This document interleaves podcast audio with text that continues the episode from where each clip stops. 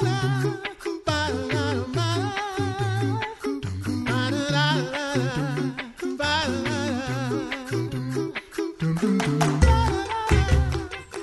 listening to the Coffee Hour. I'm Andy Bates. I'm Sarah Gulseth. It is Holy Week, and we are going to chat about some of the special services of Holy Week in just a moment. Thanks to Concordia University Wisconsin for supporting the Coffee Hour. Find out more about Concordia University Wisconsin at cuw.edu. Live Uncommon. Joining us this morning, the Reverend Sean Daenzer. He's Director of Worship for the Lutheran Church Missouri Synod and our chaplain for us here at the International Center of the Lutheran Church Missouri Synod. Chaplain Daenzer, welcome to the Coffee Hour. It is great to be back with you guys. Always like talking about worship and some of the history of our worship as Lutherans, as as the church. And we are now in Holy Week, and uh, there are many special services that happen during Holy Week. What are some of the special services? And, and I know there's a particular service or type of service that you'd like to talk about today. What are some of the special services that you'd like to zero in on during this Holy Week? Well, Palm Sunday is dramatic, a start to the week, and there are Holy Monday, Tuesday, and Wednesday services that are fairly normal if your church has them. The big difference is we get to hear big chunks of the passions from all four Gospels in the week Matthew on Sunday, John on Good Friday. We'll get there in a 2nd mm-hmm. It really starts to ramp up, though. That's when we have Maundy Thursday, Holy Thursday, which is two commemoration. Well, it's the commemoration of the upper room and everything that happens there, which is two things the Gospel of John, where or Christ washes the disciples' feet and gives this great example of love that we're to continue, but then the thing that is actually instituted by him, the the sacrament of the altar. And after that is when his passion begins in earnest. In fact, Matthew's passion kind of starts with that. And so our focus on those three days, as they're called, kind of from that night, which is already Friday in a Hebrew way of thinking, all the way into Easter, the, the, the evening before Easter gives you three days. And we have the stripping of the altar as Christ was stripped as he was taken away by the soldiers. Good Friday, we have a couple services actually.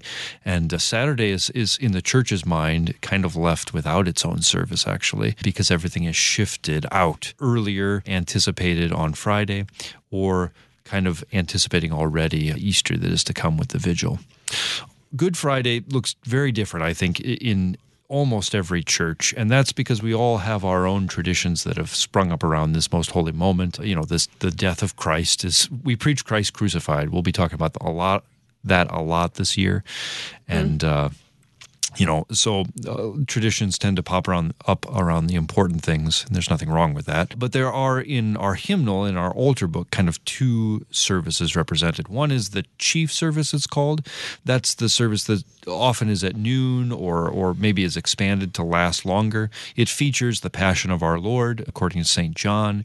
It features the bidding prayer, and it features these reproaches, these these difficult words to hear from Christ, drawn from the Old Testament, the rebuke of God against his people who, who deny him, who reject him, and our cry, Have mercy on us, Lord. Followed by one of my favorite hymns, uh, Sing My Tongue the Glorious Battle, all about the, the faithful cross, this beautiful sign of triumph. Our crosses, which might have been out of the church for a while or hidden, are now revealed, and we, we adore Christ there. And then sometimes there's the Lord's Supper and sometimes not. And then there's this other service that is very popular. It's the one I admit my churches used when I was a kid, and that's this tenebrae thing. That's what I'd love to talk about today, but maybe not the tenebrae thing we're aware of. So, tenebrae, as we know it, is an evening service. It's in darkness, and it usually features kind of a number of candles, usually seven, that kind of disappear over the course of time. It sometimes is confused with this tre ore service, which means three hours in Latin. This was a 17th century Jesuit invention. Jesuits, you know, don't like Lutherans, so interesting that we would borrow from them. But it was a, a, meditative, devotional kind of service, similar to the Stations of the Cross, except instead of focusing on kind of the big events in the Passion of Jesus, which is what the Stations of the Cross show us, uh, the, the the Tre Ore looked at the seven words of Jesus from the cross that are recorded across all four Gospels. And a lot of churches can stretch that out with some good choral music for three hours, have a passion in there, maybe have the Lord's Supper too. It's a nice tradition and a good devotion, I think, for sure. The Tenebrae service we have is mostly eh, marked by those extinguished candles. And then usually at the end, there's this big bang, this strepitus, they call it, some kind of noise. Eh, nobody knows what it means. Symbolizes maybe the tomb closing or the finality of it all. Sometimes a single candle is left burning uh, in vigil, I suppose, until the resurrection. Tenebrae originally, well, you tell me, Andy, what do you think tenebrae is? Knowing a little bit about the word, shadows or darkness. Yeah, that's that's what the Latin word in darkness of darkness. But it happens at night, so you know, vespers, some kind of evening prayer service. Here is the real astonishing thing: the origin of tenebrae is matins, What? which we think is So morning. confused. You're So- gonna have to explain this more. Well, right, in I our mean, I get up kind of early, so maybe it is kind of dark then. You're, you're onto it, actually. You just got to get up even earlier, so earlier that it's yesterday. Uh, so, in the Lutheran Church, you know, the, the daily offices, of which there were seven every day, have been largely simplified so that they can be brought out of the monasteries and into the life of the church together, which is actually how they originally were. And they're, they're suitable for schools, especially home devotions as well, and anytime we kind of gather outside of divine service. Our uh, matins is kind of a combination of two early morning offices matins proper or vigils it was sometimes called and lauds that first office of the of the morning so we have an option the te deum or the benedictus. Those belong to each respectively. The the one feature that's fallen out of our matins is the idea of a nocturne that there would be kind of three sets of readings surrounded by prayers and songs. And, and, so instead of just hearing maybe one lesson or three lessons if you're borrowing from Sunday, these would be three kind of series of hear the word of God, sing a hymn, have a prayer, and hear some more word of God, etc. And they usually continued through maybe a section of the Bible. Sometimes they even included readings from the church fathers, kind of like a mini sermon, except you wouldn't have to write the sermon or your pastor wouldn't have to prepare one. nice if it's held in the middle of the night and he doesn't have time to even think. Uh, uh, but a very special thing happened for these three days, Friday and Saturday in Holy Week and that is that they move them even farther forward in the night, in the in, in, the in the morning, so that they became an evening of the day before service. So ten, so the matins of Thursday became the last church service you went to on fr- on Wednesday night, and that's why they're matins, but held in darkness the night before. Tracking with me? yeah. The, I mean, I, I'm game for like a, a 2 a.m. service. Sure, let's do it. Well, uh, it's much better, I guess, to move it a little earlier so you can go right before bed. Yeah, I'm. I, I I find this just fascinating listening to this, and I know you have so much research on on these services and when they happen. I think it's really cool to connect the church services that we have now and know where they came from in the mm-hmm. life of the early church. And I think it's great to just see that. Uh, and this is especially a medieval tradition. It's mm. even fallen away or been changed slightly in the reforms of the Roman Church in the 20th century. And ours has been pared down even more. But uh, I mean, with most of these, I think it's great for us to see what we have is a simplified version, maybe. Mm. Uh, but you can still see the marks in the general outline of, of what the church has done for much longer than just our lifetimes or our recent hymnal's lifetime or even since the Reformation. And this is no exception. So, what made these services different from each other? Because I know the services we have now on Thursday, Friday, Saturday are are quite different. There's a lot of things that distinguish them. Were these these Tenebrae services similar, or were there different things that happened at each one? Not really very much because because they're matins. You know, mm, it, it's yeah. not the main service of the day. It's just one of the services. The thing that was different about them is that they're moved earlier, and mm-hmm. that there was this tradition also of extinguishing candles. It gets darker and darker, and I guess you know they're very heightened in in what they have because of their place and the way that they focus on the life of Christ. The one part that is very different about these services is the readings. It's mm. the time when the Lamentations of Jeremiah were sung, and I want to focus on the music a little bit today. We won't sing a whole lot of it or hear the music, but we'll hear the words, and maybe it'll. I, I hope that it'll prompt the creative juices of some of our composers to bring these responsories and these these great texts back into our use. I, I think there'd be a lot of use for them, even at our simplified tenebrae that we just have on Good Friday. Mm-hmm.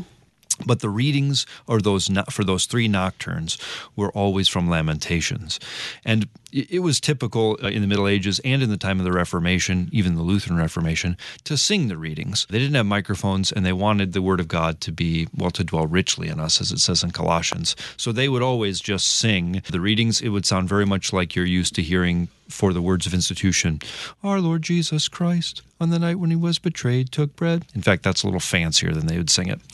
But it got really fancy for these lamentations. I'll, I'll try to give an impression of this if I can, but it would sound something like this. One, they would sing the Hebrew letter that this acrostic poem would say. So they'd start with Aleph. That's like a Hebrew A.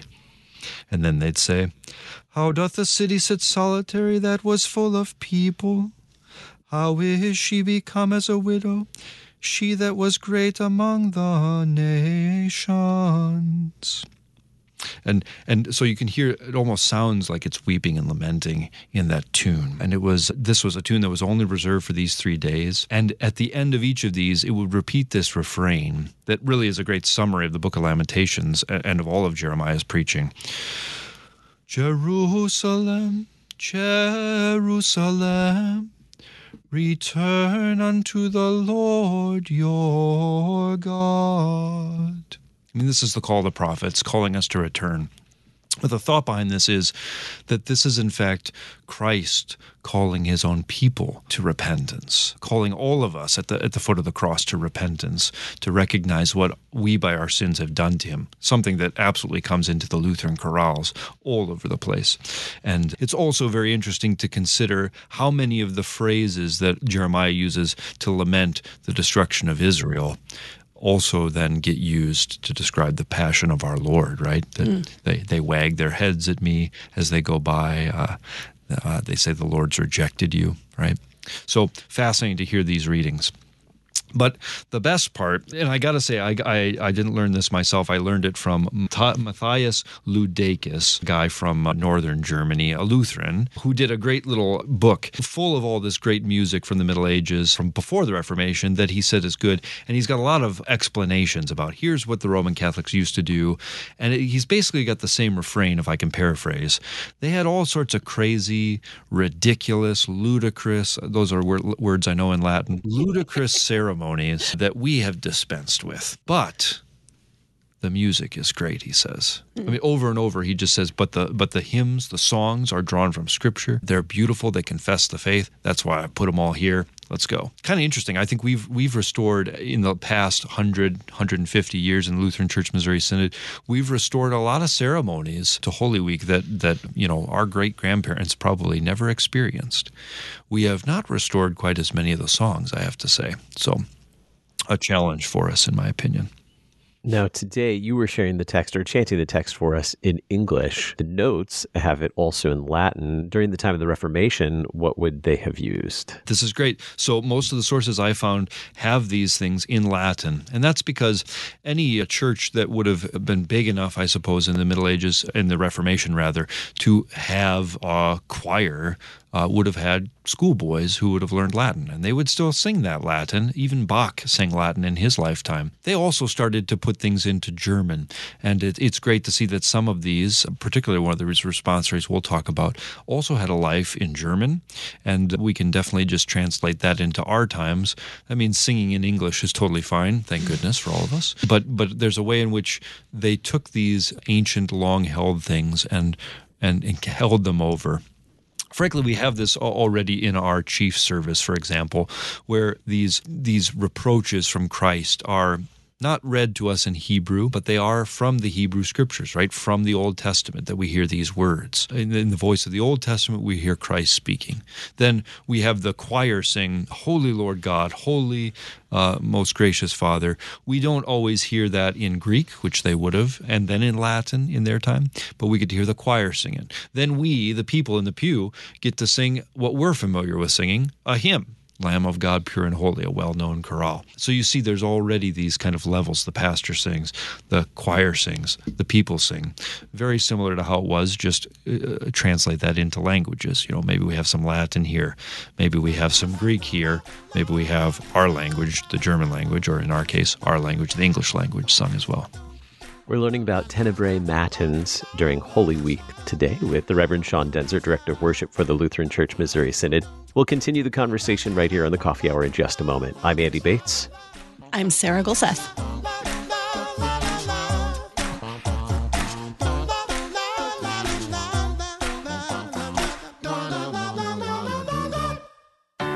At Concordia University, Wisconsin, we believe you were created for a reason to use your God given gifts to help others, to live a life of self sacrifice in a me first world, to live a life that's uncommon. Whether you're taking one of 50 plus online programs or learning with us in person on the shores of Lake Michigan, you'll be equipped to make an uncommon impact. Learn more at cuw.edu. Concordia University, Wisconsin. Live uncommon.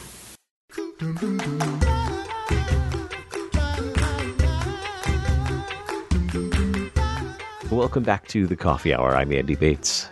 I'm Sarah Gulseth. Happy Holy Week. We are learning about Tenebrae, Tenebrae Matins, particularly zeroing in on the responsories with Chaplain Sean Daenzer. He's Director of Worship for the Lutheran Church Missouri Synod and our chaplain here at the International Center. All right, so we got to dig into one of the nocturnes for one of the Tenebrae Matin services. Where would you like to go from here, Chaplain? We've only had a chance to look at one responsory so far. Yeah, in fact, we looked at Lamentations, so we haven't gotten to these responsories, and that's what I'd like to do with the rest of our time is just let's as many as we can at least try and dig into them. We'll have to just hear the text, but I'd invite our our listeners if they don't have something else that they're planning on listening to this week, when they have some free time when they want to meditate on the sufferings of Christ, maybe look for some of these Tenebrae responsories.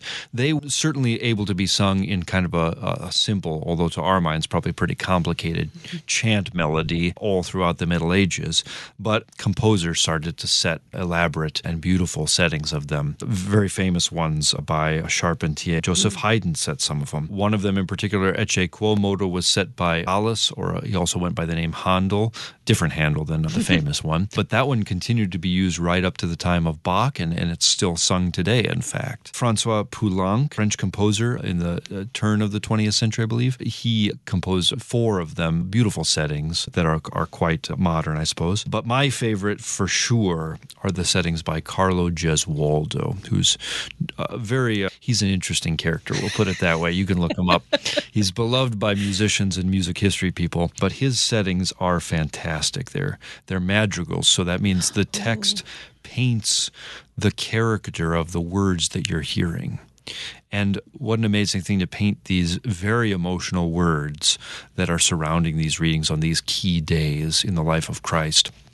In fact, I think it's very helpful then to see how we're to understand in the context, if we were in these services, if we were looking at these words as a, a form of meditation, to see how often they're giving us not just the story of what happened to Jesus, not just maybe what our reaction ought to be to him, but even to have us consider what it was to, to be Christ experiencing Holy Week, to put ourselves literally to have the mind of Christ, as, as the scriptures say, for a moment, and to see in these words drawn either from the Gospels or from the Psalter or from the Old Testament, the mind of Christ as he suffers.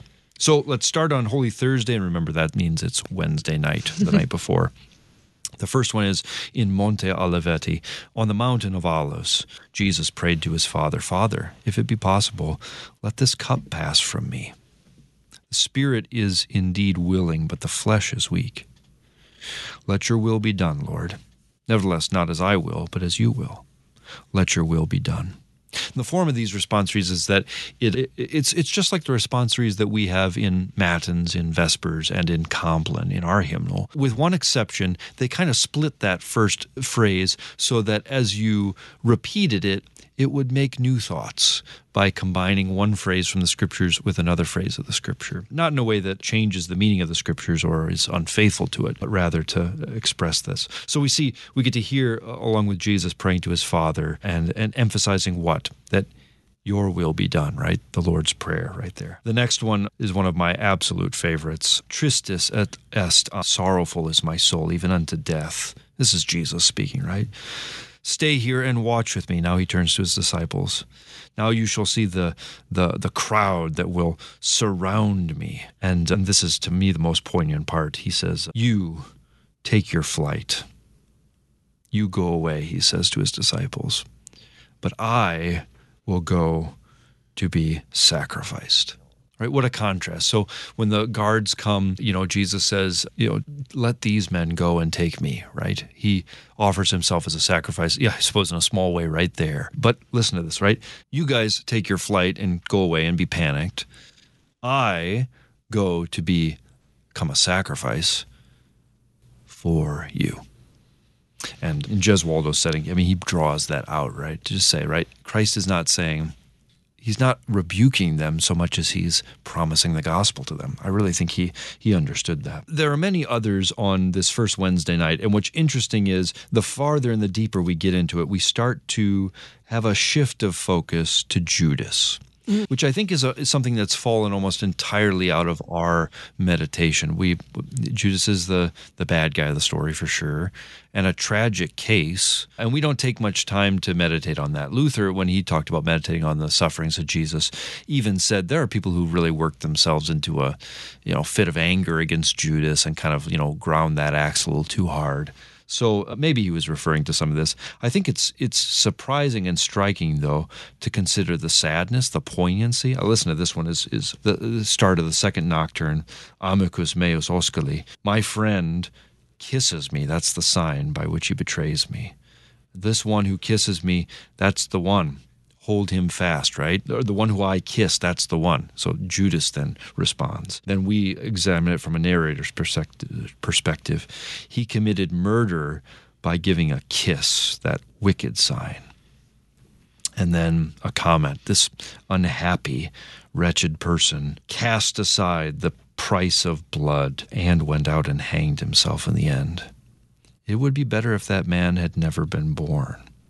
I mean, so quite a dramatic and, and maybe even a difficult thing to hear and consider, right? But interweaving Jesus' predictions with a comment on what happened with the text of the scriptures. On the other hand, there are beautiful things drawing from the Old Testament, something like this third nocturne in, on that first day, Eram quasi agnus.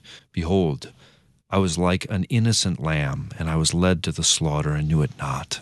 So, quoting from Isaiah, my enemies have conspired together against me, saying, Come, let us. Oh, and this is a translation that only works in the Latin, by the way. Let us put wood into his bread. We might translate it as poison now in our Bibles, but it was you know, wormwood, right? Mm. And the word was simply wood in, uh, in uh, the Latin that Jerome had translated. So, what a nice little double meaning, right? Let us poison him with the wood of the cross, right? Let's uh, use that to cut him off from the land of the living. Well, that's absolutely true, right? Even if the translation's a little touchy, right? Then Jesus speaks again All my enemies have thought evil things about me. They've spoken evil words against me. But what comes at the end again? I am like an innocent lamb led to the slaughter, right? Anything else on Thursday, or we only have a few minutes left? So. Okay, well then let's skip. Let's skip on uh, all the way to Holy Saturday, which Ooh, okay. this is the one then that would uh, most directly come into our Tenebrae services. If you mm-hmm. wanted to pull one in from the ancient ones, I mean, these are some of my favorite. They're the ones that would be heard on Good Friday night, and they are, I think, some of the ones that focus on Christ and what He's done for us so well. The first one is He was led like a sheep to the slaughter. He was treated but he opened not his mouth. He was delivered over to death in order to give life, to vivify his people. He delivered his soul unto death. He was counted among man among the malefactors, but then it brings back he gave up his life to death to vivify his people. Um, my uh, favorite, I think, of all of them, especially in the Gesualdo setting, I have to say, I think he really captures this well, is, is the second to last one. Estimatus sum, I am counted with those who go down to the pit. This is from Psalm 80. I am like a man who has no strength. I'll come back to the next phrase there. It gets into a word that I suppose that we've named these services after in tenebrosis. You've laid me in the lowest pit in the darkness, in the deeps, on the shadow of death. And in Gesualdo's setting, he has low voices singing this, so you can really hear the shadow of death. But when it repeats that verse that comes back in these responsories, it's this one I am made like a man without any help I am among the dead. Think about Christ, right? Buried in the tomb, Christ descending into hell, I suppose, if we want to think there. Uh, uh, but the last word changes it all. The last word is in Latin, liber, but in English, free. I am the one who's among the dead as a free one. I'm I'm I'm released. I'm free, right? And this is Christ, right? When he descends into hell on Easter Sunday, of course, right? It's not to be cast aside, it's not to be forgotten or have his soul left in Sheol, as the Psalms say. It's to proclaim his victory, to proclaim liberty to the captives. I mean, hell has no binding on us anymore either because of Christ and his death and his resurrection. So we have that right there before we finish. We hear about him in the last entry being buried in the tomb, having the tomb closed. The fear that uh, his body's going to be stolen. But for me, it's that second to last one the fact that Jesus, even at his darkest hour, right, is the one who is free among the dead. And we know Easter is going to come. So, in addition to these late night or early morning matins, uh, super early, super early, that's right. In it, how would these fit in with other services of Holy Week? Would these be the primary services of Holy Week, or would we also have had other services going on during Holy Week?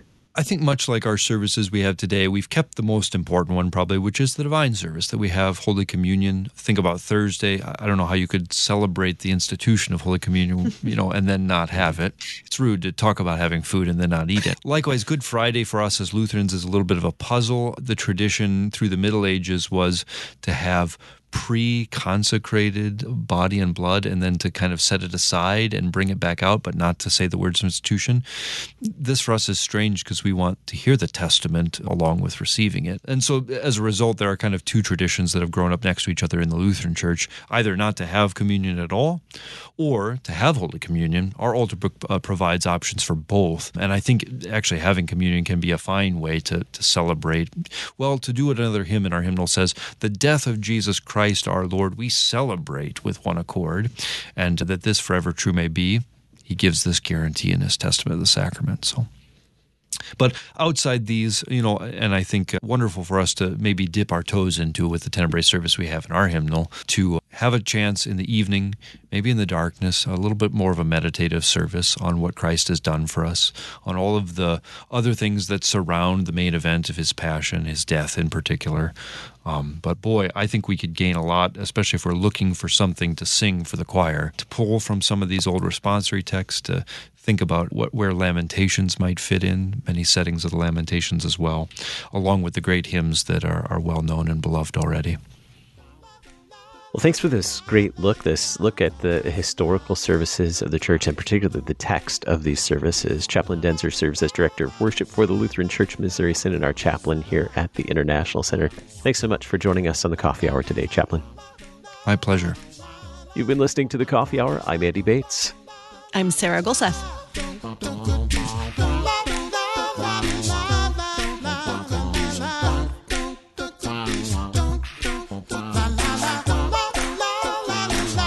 The Coffee Hour with Andy and Sarah is a production of KFUO. To support the Coffee Hour and KFUO Radio, visit KFUO.org. You can also text KFUO to 41444 or send an email to gifts at KFUO.org. And you can call us at 800 844 0524. KFUO. Christ for you, anytime, anywhere.